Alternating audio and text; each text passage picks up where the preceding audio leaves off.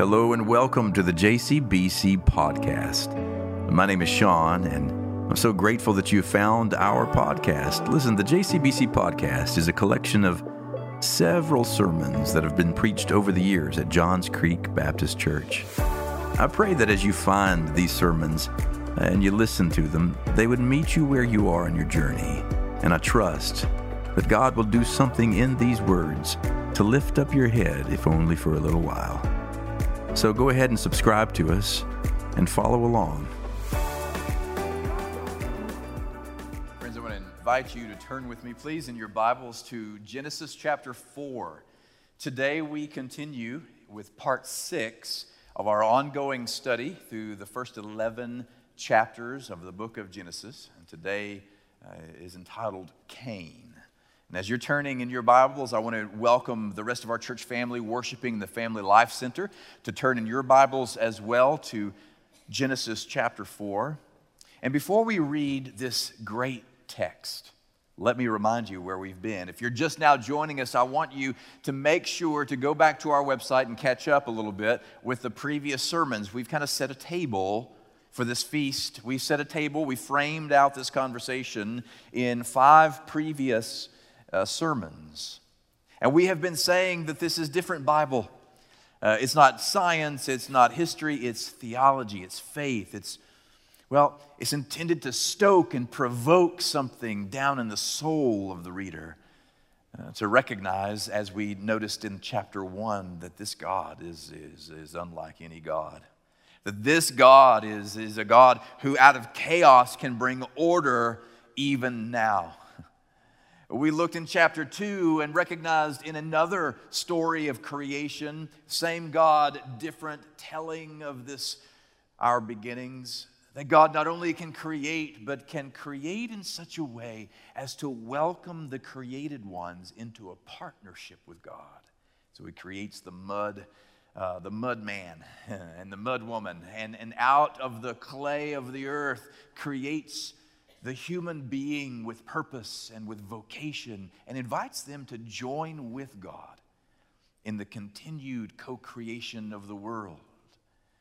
And what we said these past several weeks has been this this God, who has a triune character Father, Son, Spirit, exists in, in a, a kind of community of Godhood in which the Father uh, and the Son and the Spirit serve one another in this kind of mutual community of care and love and service and compassion.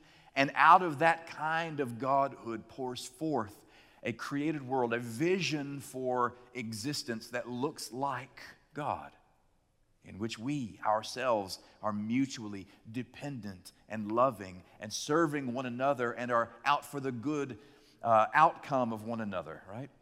And out of that vision of creation, out of that blueprint that we've been reading about in chapters 1 and 2, we saw last week in chapter 3, all hell breaks loose.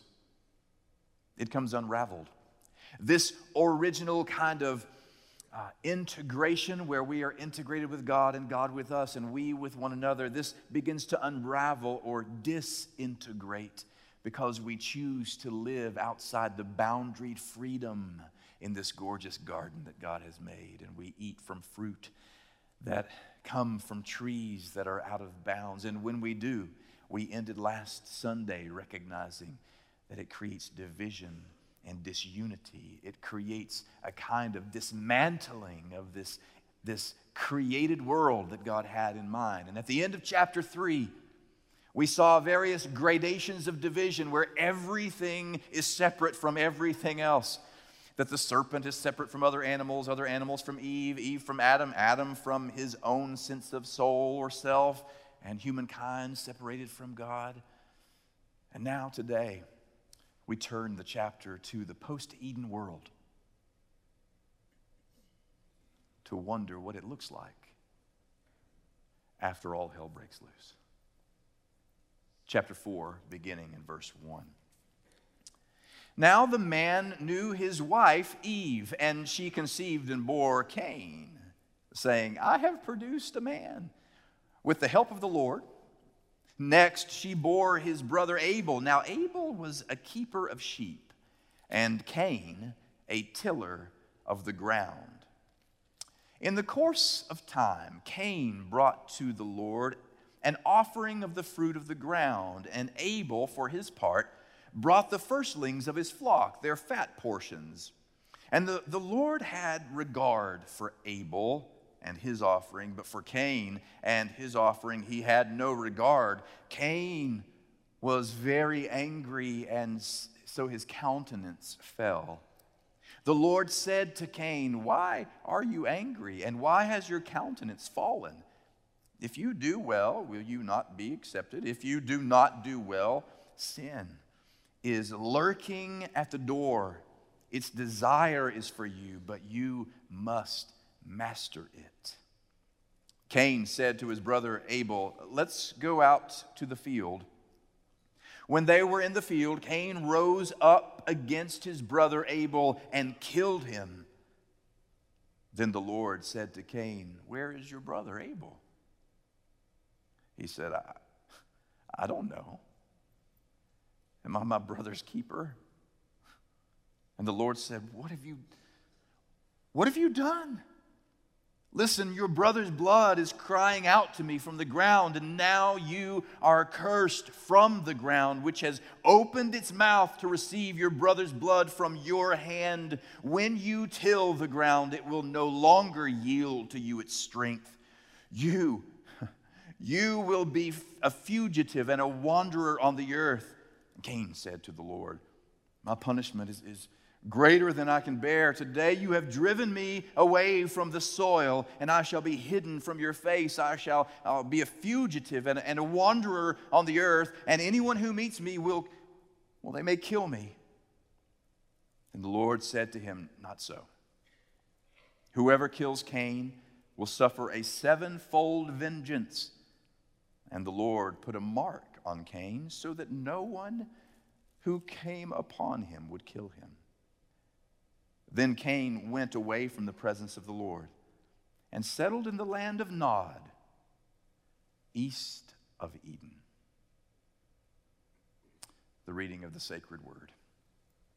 It's reliable and it can be trusted. Let's pray.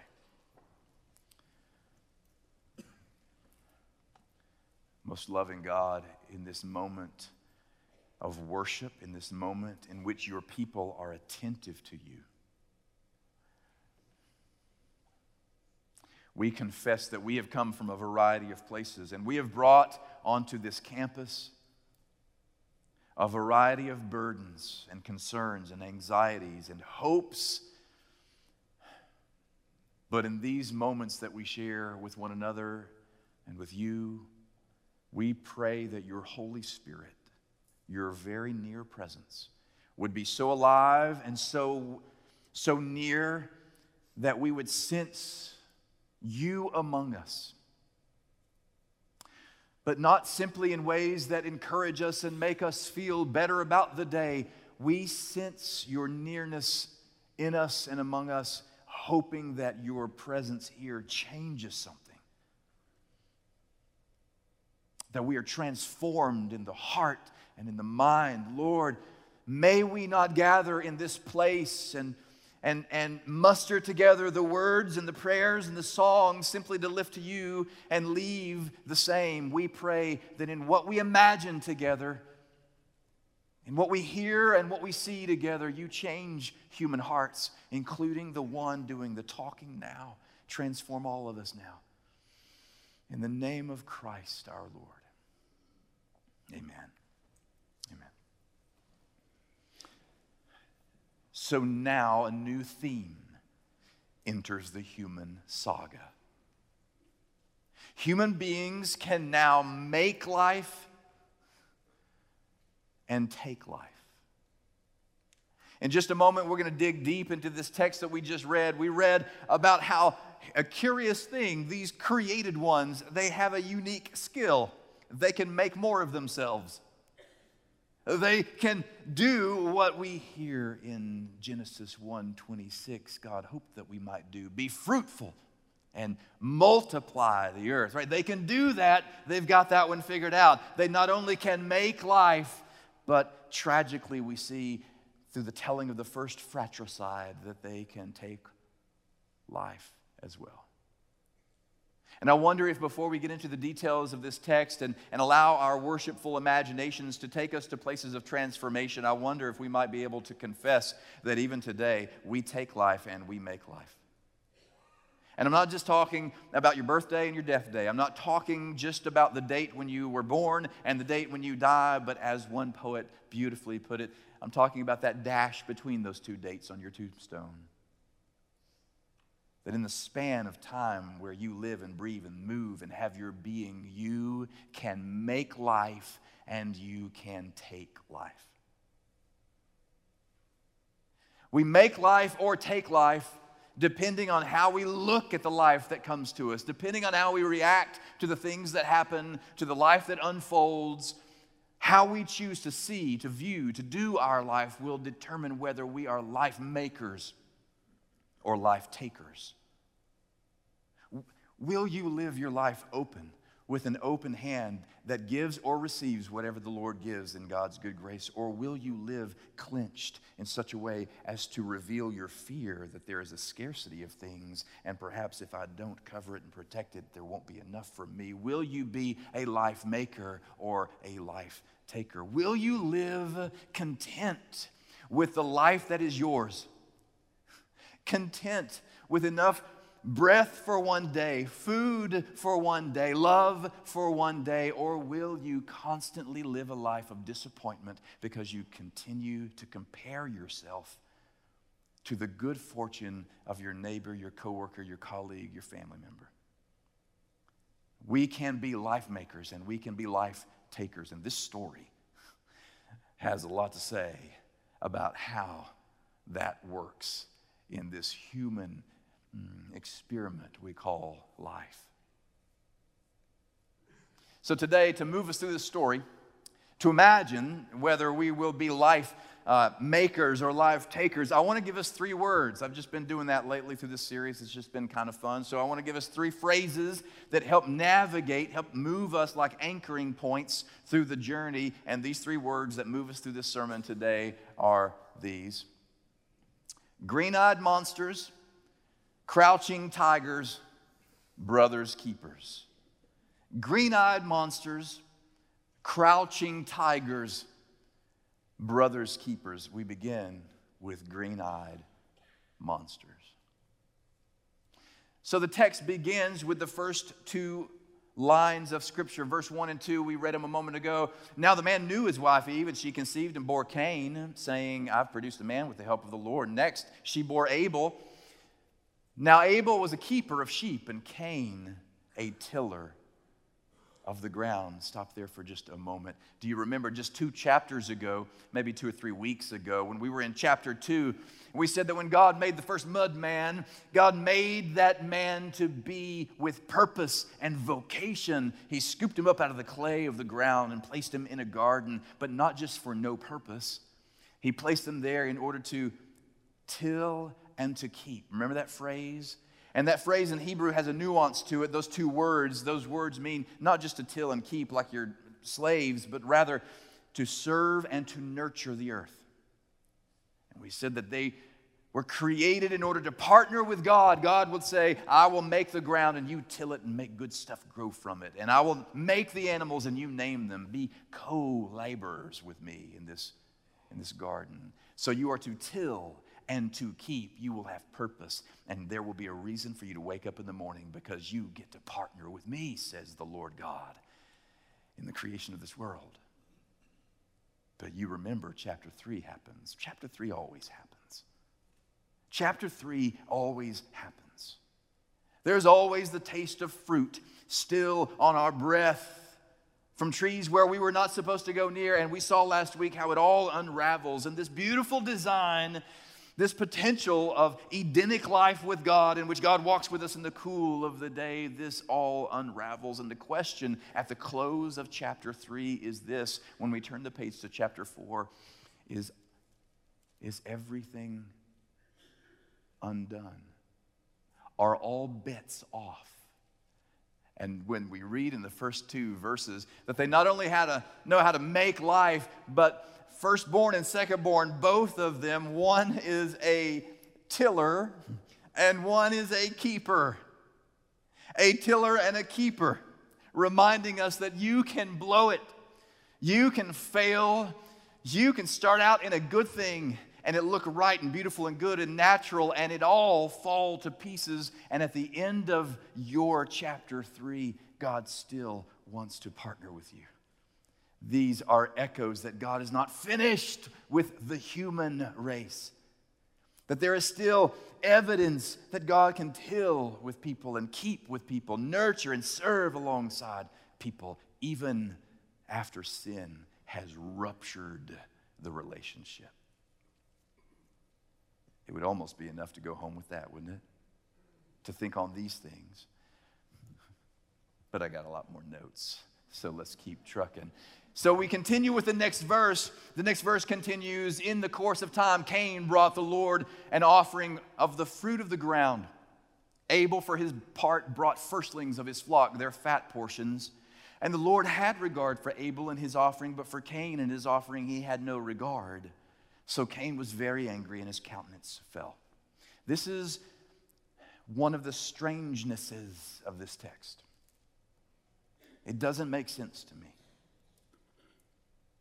They both, in due time, did the thing that they were supposed to do. One is a tiller, and one is a keeper a keeper of sheep, a tiller of the ground. And when they want to respond to the Lord and bring whatever matters most to them, they each bring what matters most to them.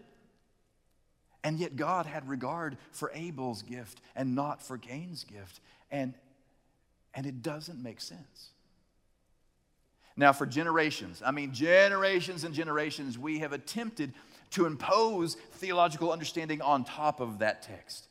We have attempted to use um, theology and doctrine that developed many, many years afterwards to superimpose and bring some sense of understanding from this text. For example, it may be that you, you have heard it said, well, Abel's offering was accepted by God because it, well, it was a sheep. It was from a sheep, and a sheep has blood. And so, uh, as the temple system would soon uh, codify later, unless there is the shedding of blood, there is no remission of sins. And so, it sets up a kind of theology of substitutionary atonement. So, therefore, or clearly, the sheep is going to be the one more approved than the fruit of the ground. The trouble is, None of that is in the text. Just a little problem. That none of that is said in the text. That is later superimposing our own doctrinal prejudices upon the text, which is something we should avoid when at all possible. Another one of the interpretations of this text as to why God would have favor on one and not the other is that some have said, well, maybe it's because Abel meant it from his heart. He gave the firstlings, the, the fat portions, the very best, and, and Cain just gave what was left over, what was in abundance, things that he could afford. The other problem is that that's not in the text either. In fact, you back the camera up, you widen the angle, and you realize they both brought what was the very best for each of them to bring, which leaves the third option to interpret this, and this is kind of where I land. How do you understand when God, when God has favor on one and not the other? It's an unexplained action on the part of God. It doesn't sound very snazzy, does it? But it's an unexplained action on the part of God in this text. Do you realize that I think that we could, we could talk for a whole week about the unexplained actions of God? Not just here, but in your life, in my life in those seasons when you come across a thing and a problem emerges and a season falls on you like a like a thunderstorm and you and nobody can explain why you're going through the thing that you're going through. It's an unexplained action and sometimes you and I will attribute motive to things that happen in this life when perhaps there's there's no motive. We live in a world that is prone to be suspect to the, the laws of nature and biology, and sometimes just it, things happen. But in the midst of things happening, there is the divine action of God that we look for and by God's good grace can discover. The trouble is we, we ascribe motive to places where there may there may not be motive. And, and you know what else we do? We ask questions, and questions are good. I want everyone to understand, especially our young people who are, who are growing in this church, that asking questions of God is allowed. It's not off limits. You can ask anything you want of God. Anything that you, that you question or even doubt of God, you ask. But sometimes in our asking, we say things like this Why? Why, God? Do millions of innocent children suffer every day from hunger and malnutrition? And why do they suffer with no access to clean water or, or, or suffer from preventable diseases because they have little or no access to affordable health care? Why is it that there is still uh, sex trafficking in the world and human trafficking even here in Georgia? And we ask God questions like, why? But my suspicion is that when we ask God those questions, God wants to ask us the same question. We are partners in this, right? And as I understand it, says the Lord our God, you are followers of my Son and have crafted your life in such a way as to live and to be like my Son. And some of you even live in wealthy nations with capabilities and power. So, my question to you, God might say, is you tell me why.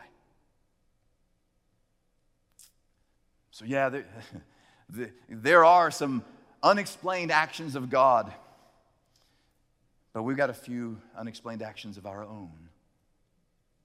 And when Cain came across this unexplained action of God in which he brought the very best, and yet he looked upon his brother with favor, but not himself or not his own offering, the text tells us that it destroyed him, that this is the way it reads. So Cain was very angry.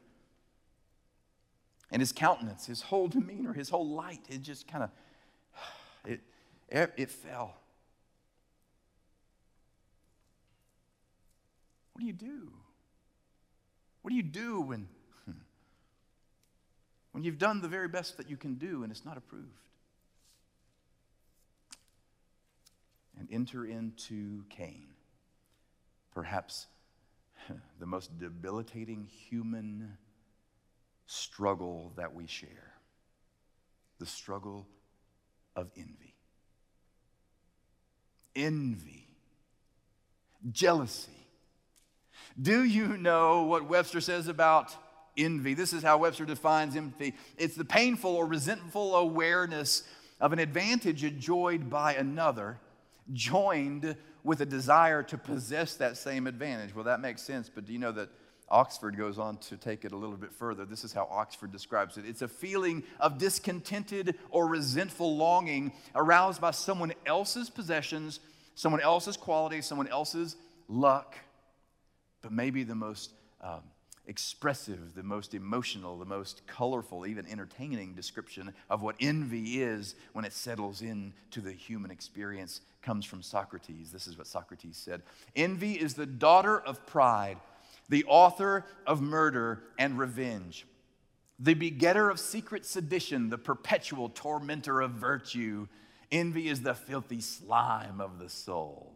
That, that filthy slime of the soul. A venom, a poison, a quicksilver which consumes the flesh and dries up the bones. See, that, there's no cream for that. That's not good. Proverbs puts it this way about envy a heart at peace gives life to the body, but envy rots the bones. When you envy, you feel it at the deepest part of you. And, and you feel it at the deepest part because of how you're looking at life. How we view our life determines how we do our life.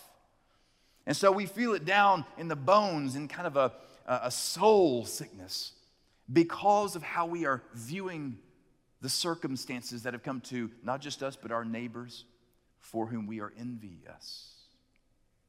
In the Bible, there are a couple of words that describe envy. The Greek word for envy is a curious one. It's phthonos. Can you hear the sound? As in ophthalmology, it has to do with the eye Having an evil eye is what envy means in the Greek. An eye that perceives painfully. In other words, two people can look at the same circumstance, and if one is content and one is self differentiated, one is uh, perfectly fine with the grace that's been given them, but another is not, and for any number of a dozen reasons, is not content and constantly disappointed, you can both look at the same circumstance and see the same colleague get the same raise, move into the same house, their kids uh, get into uh, the college of choice, and one can celebrate it and say, Well done, well done, good for you. And the other can only see it through the eyes of sickness. Why them? Why them? And not me. The Hebrew word is similar, it's about the eye. The Hebrew word is tzarut ayin. Tzarut ayin is a word that literally means narrowness of vision.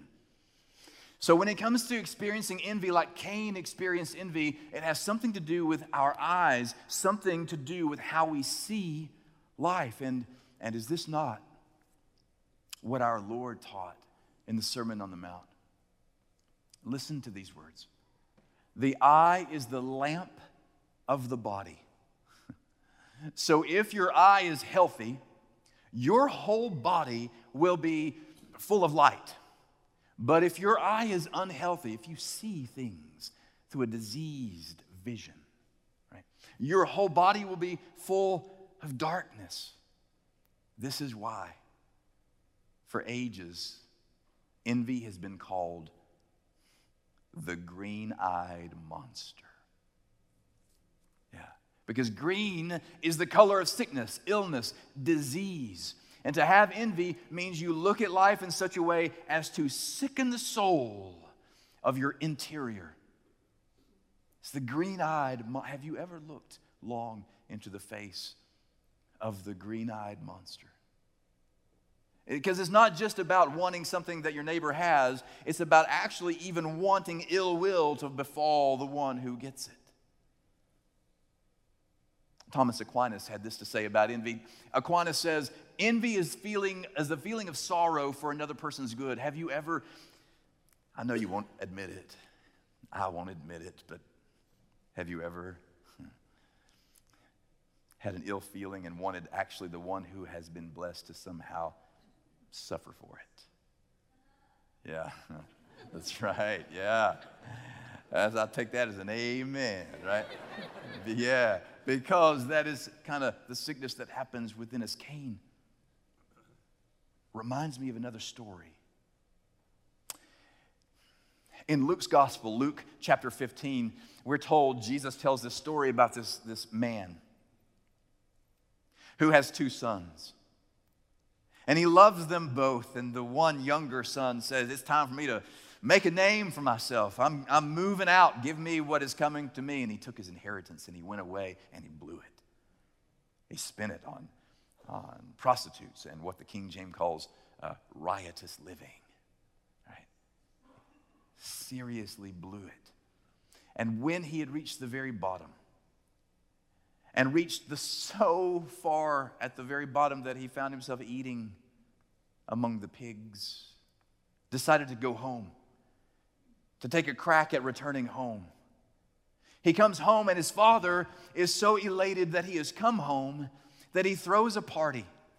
His father's heart is full. He hasn't even questioned him yet. He hasn't asked him uh, for the receipts of where he spent the things that he spent. He hasn't asked if he's changed his heart yet. But in his unfinished, unresolved life, he had come home broken, and the father throws a party.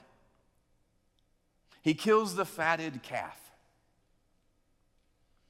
And we're told later, as the party ensues, the older brother, once he puts all the pieces together and realizes that, are you kidding me? We're throwing a party for the one who has behaved like this. The older brother sitting outside of the party where he could hear the music, the laughter, the dancing, he can smell the bacon.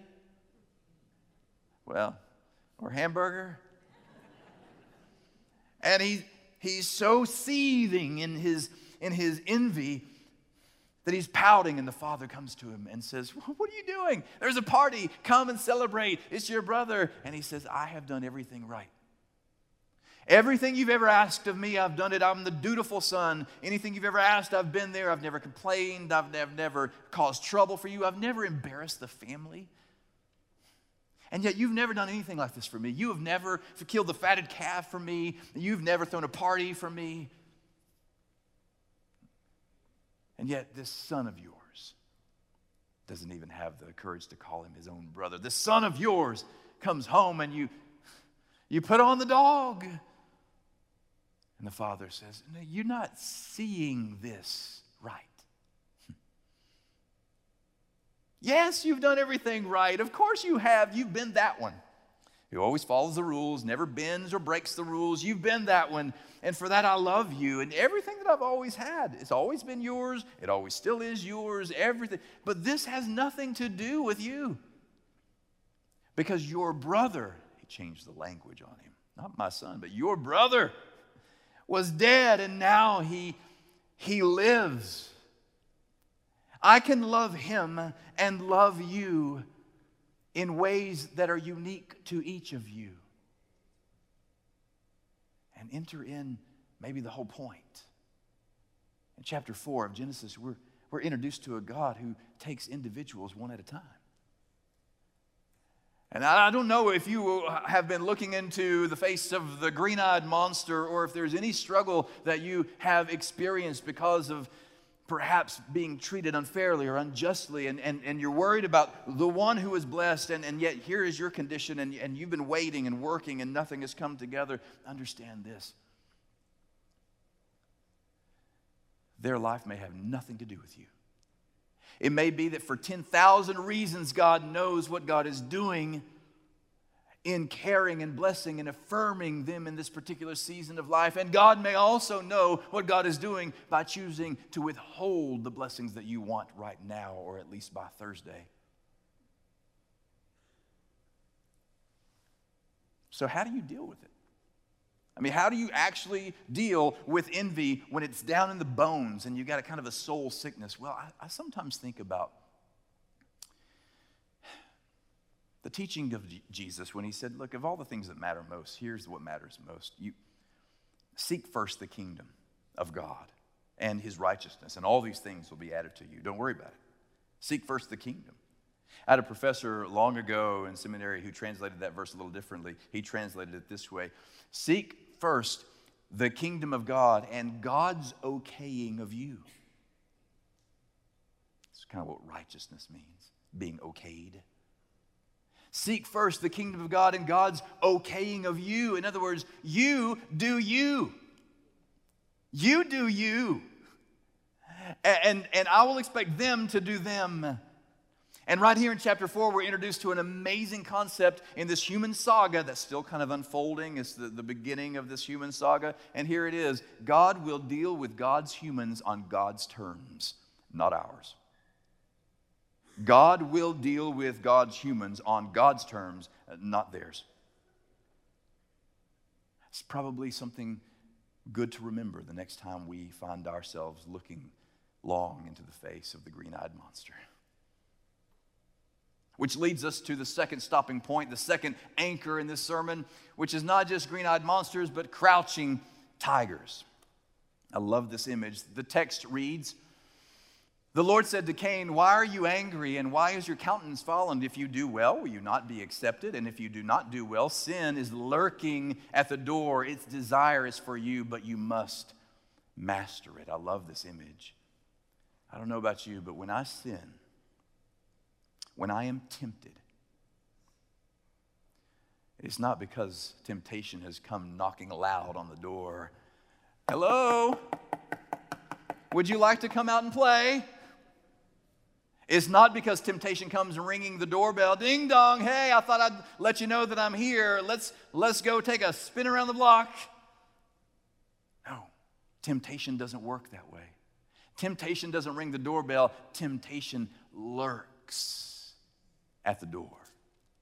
It lurks, it sneaks up like a, like a ninja. Hmm. Or maybe the better word in another translation is it crouches it hides, it crouches, it waits. And as it crouches, I can't help but think of a predatory cat a crouching tiger, a crouching lion, a cheetah. And, I, and, and every time I think about this, this phrase about temptation is crouching at the door, I'm reminded of a, a safari that we took, my family and I did once. And we were out in the middle of the Masai Mara, this beautiful, pristine part of the world, and seeing all these amazing animals in their natural habitat. And one morning, it's early in the morning, and we're in this open air Jeep, and, and, and we're moving along, and we're talking. We're still got coffee going. You know, we're just kind of chit chatting. The boys are talking. Laura and I are talking. And our Maasai guide, who's driving the truck, stops the truck and says, "Shh." Well, we tended to do what he said. And he looked up on the hill just about two or three hundred yards away, and there was a, a group of impala. But they were all standing, frozen, looking in one common direction. We watched him as he watched them, and he began to prowl across the horizon, and he saw, and there it is ah, cheetah.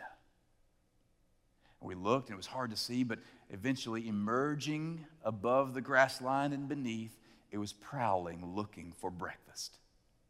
Waiting for the one impala who wasn't paying attention, who was vulnerable, slow, not attentive to the surroundings.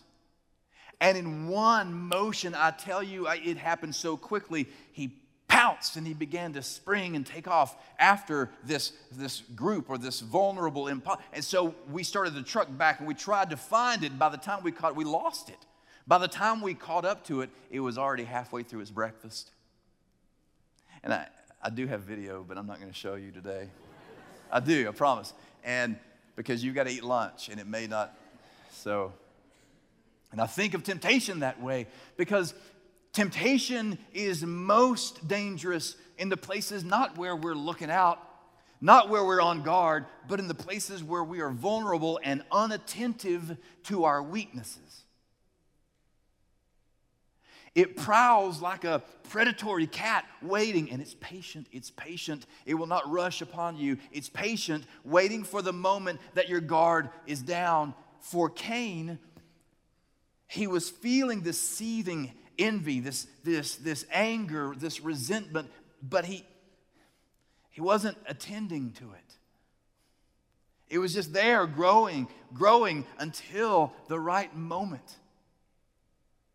See, I think this is, this is what Jesus meant when Jesus said, Look, you listen, listen, you have heard it said to the folks of old, don't murder, and that's a good thing. Don't murder. He says, but I say to you, do not be angry with your brother. So Jesus said, don't, don't even be angry. And we back up and we say, don't be angry. Are you kidding? That's very hard. I mean, being angry sometimes is a good thing. Anger sometimes expresses how deeply you care about a thing. And that, but in the New Testament, there are a couple of ways to think about anger there is one word, thumos, and thumos is a word that means quick anger. It's like if you were to take a piece of straw and set it on fire and flame up real quick and then it'd go away. And that anger is one kind of anger, but the anger Jesus is talking about when he says, do not be angry, is thumos, is a orge anger. Orge anger is an anger that sits there and grows, and it seethes, and it doesn't just stay anger because anger gone unchecked turns into bitterness, and bitterness gone unchecked turns into hatred, and hatred gone unchecked looks for an opportunity to bring somebody down through word or deed. And Jesus says, Look, I know that you would have never imagined that you would take someone's life, but you've begun that journey when you don't get rid of anger because the sin is just waiting like a crouching tiger or cheetah, waiting for you to be vulnerable by not being attentive to your own interior. So Cain said to his brother in the next line, Let's go out to the field. And when they were out in the field, Cain rose up against his brother and Abel and killed him. I've said this before and I'll say it again. Nobody wakes up in the morning and says, I think I'll ruin my life today. I think I'll sin big today.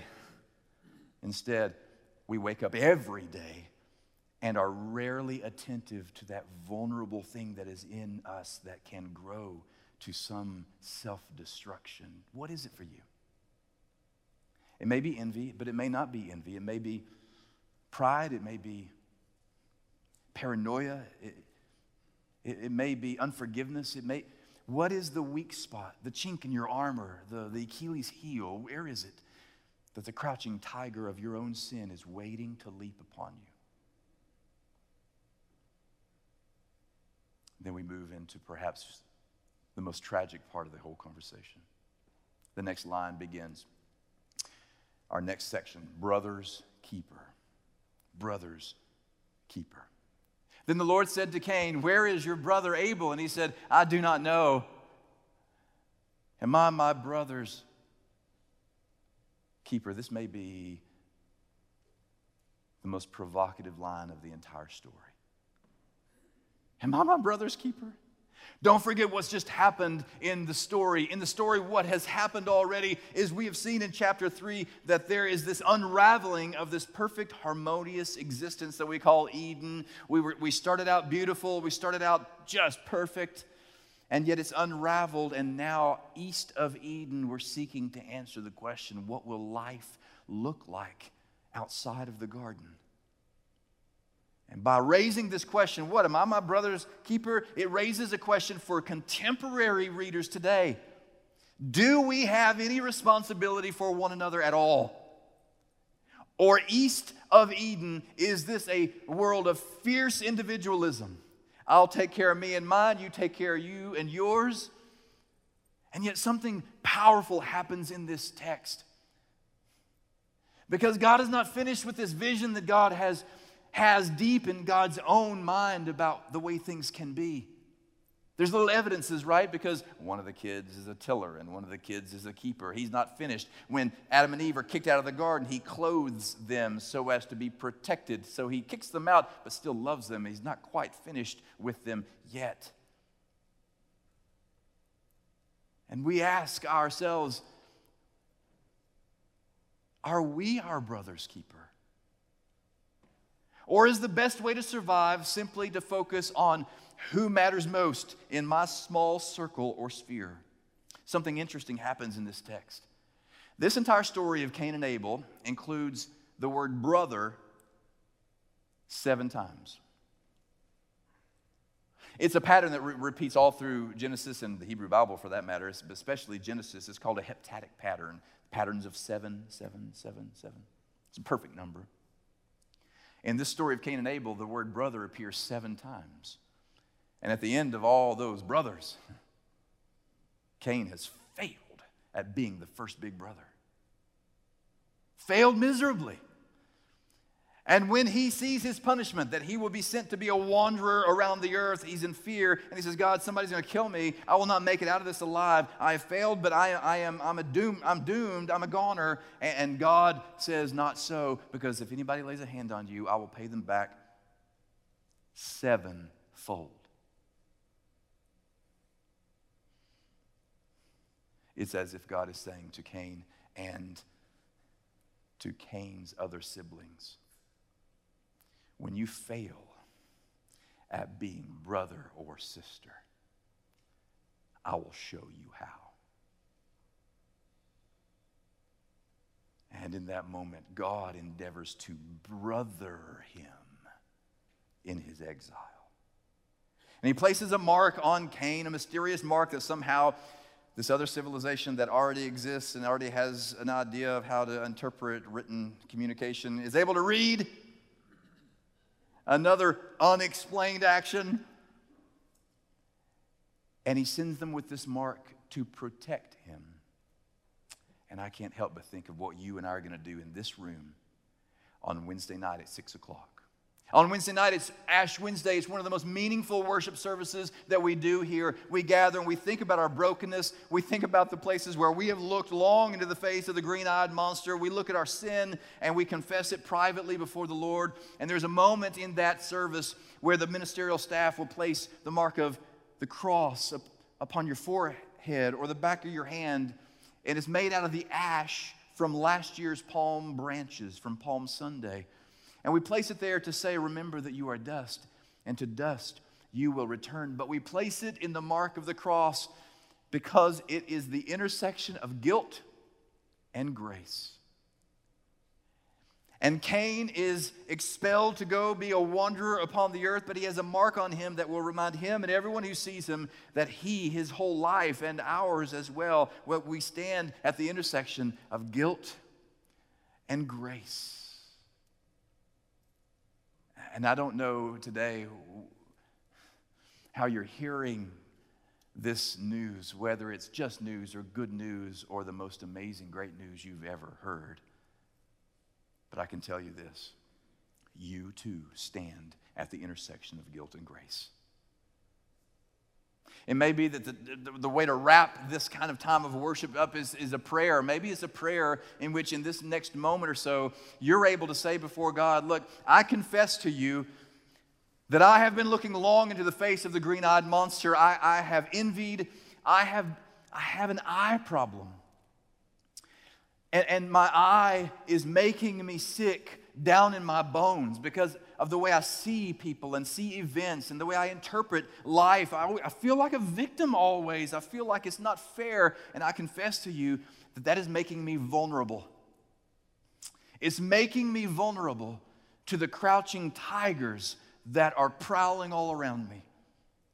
And I will confess to you that there are moments when, when they pounce upon me and they devour me, and I have not yet mastered them. But I am seeking the grace that comes at this intersection of guilt and grace. I'm seeking to be made new today. I'm seeking to rekindle the partnership that you designed at creation, in which you breathed into me my very first breath. Redeem me today. Pray that and be drawn Godward. Let's pray.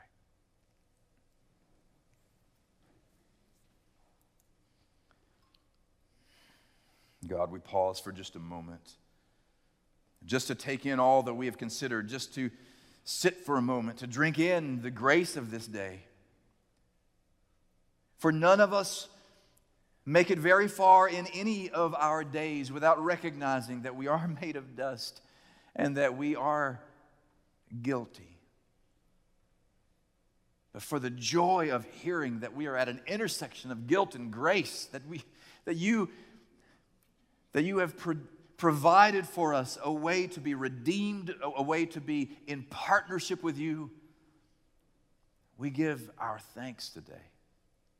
But there may be someone here, Holy Father, who, who is on this campus and, and they're hearing these words that are good news to their ears, and, and yet they don't know what to do with it.